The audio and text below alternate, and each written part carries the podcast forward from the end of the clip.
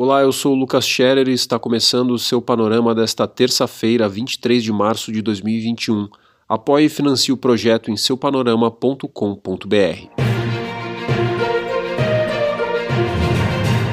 O Brasil chegou ao 24º recorde consecutivo na média móvel de mortes por covid-19. Foram registrados 1.570 óbitos em 24 horas, resultado que elevou a média diária da semana para 2.289 vidas perdidas, alta de 46% em relação a 14 dias atrás.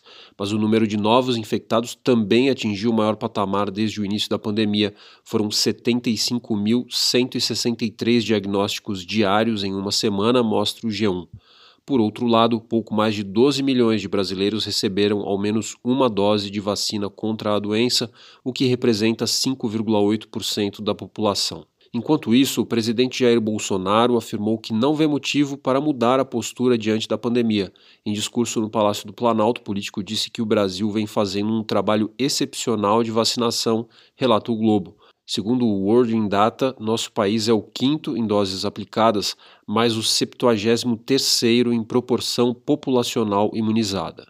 O cenário prejudica a imagem de Bolsonaro, que deve se reunir nesta quarta-feira com os presidentes dos demais poderes, governadores aliados, ministros, PGR e TCU, para discutir saídas para a crise de saúde, informa a CNN.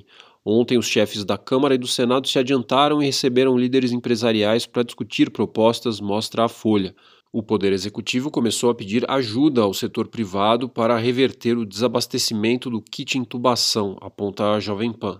Por outro lado, a data para a posse do novo ministro da Saúde, Marcelo Queiroga, ainda não foi oficializada. O presidente tenta achar um cargo para que Eduardo Pazuello se mantenha com foro privilegiado e não responda na primeira instância a inquéritos relacionados à gestão da pandemia. Uma das alternativas seria criar um ministério especial para a Amazônia, completa o portal. Em meio à indefinição na pasta, um estudo da Fiocruz indica que a propagação indiscriminada do coronavírus no Brasil pode ter gerado mutações das variantes que circulam no país e que essas conseguiriam driblar, em algum nível, a imunidade adquirida por pessoas que se recuperaram da covid-19, mostra o Metrópolis. O quadro preocupante do Brasil levou o diretor executivo da Organização Mundial da Saúde a afirmar que o novo representante da pasta da saúde no país precisará articular o combate à Covid-19 com os governos estaduais, destaca o Estadão. Na contramão, o presidente Bolsonaro questiona no Supremo Tribunal Federal decisão de governadores de adotar medidas mais duras de isolamento. E ontem o processo foi distribuído para a análise do ministro Marco Aurélio. Ele afirmou à CNN que tomará sua decisão ainda hoje. Em entrevista ao Estadão, o chanceler Ernesto Araújo disse ser terrivelmente injusto o Brasil ser visto como uma ameaça global depois de se tornar o epicentro da pandemia.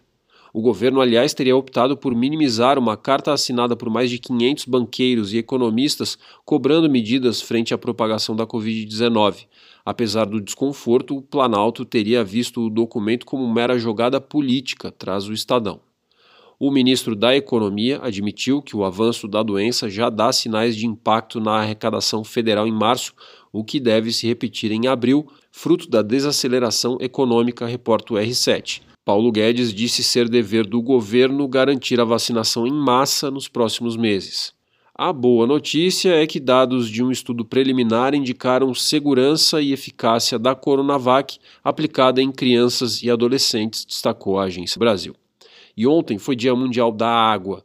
Dados do Instituto Trata Brasil mostraram que 5 milhões e meio de brasileiros não têm acesso à água potável nas 100 maiores cidades brasileiras, reporta o G1. Pelo Brasil, no Distrito Federal, corpos de vítimas da Covid-19 foram flagrados em estado de putrefação em hospitais públicos.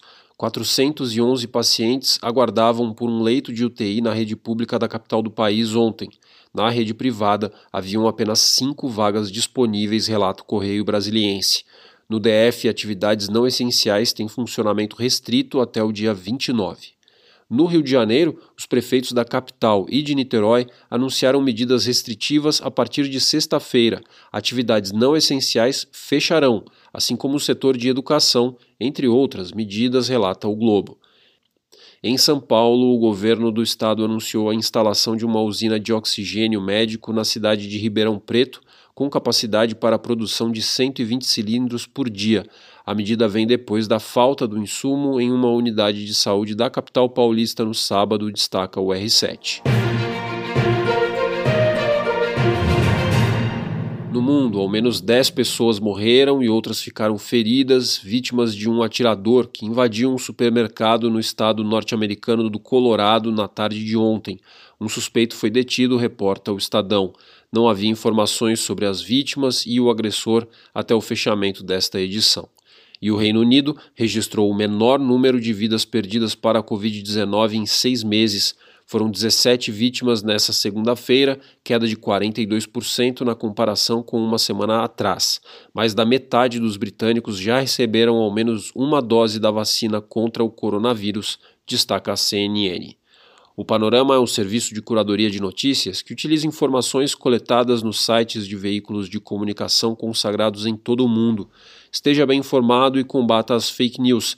Assine em seupanorama.com.br e tenha um bom dia.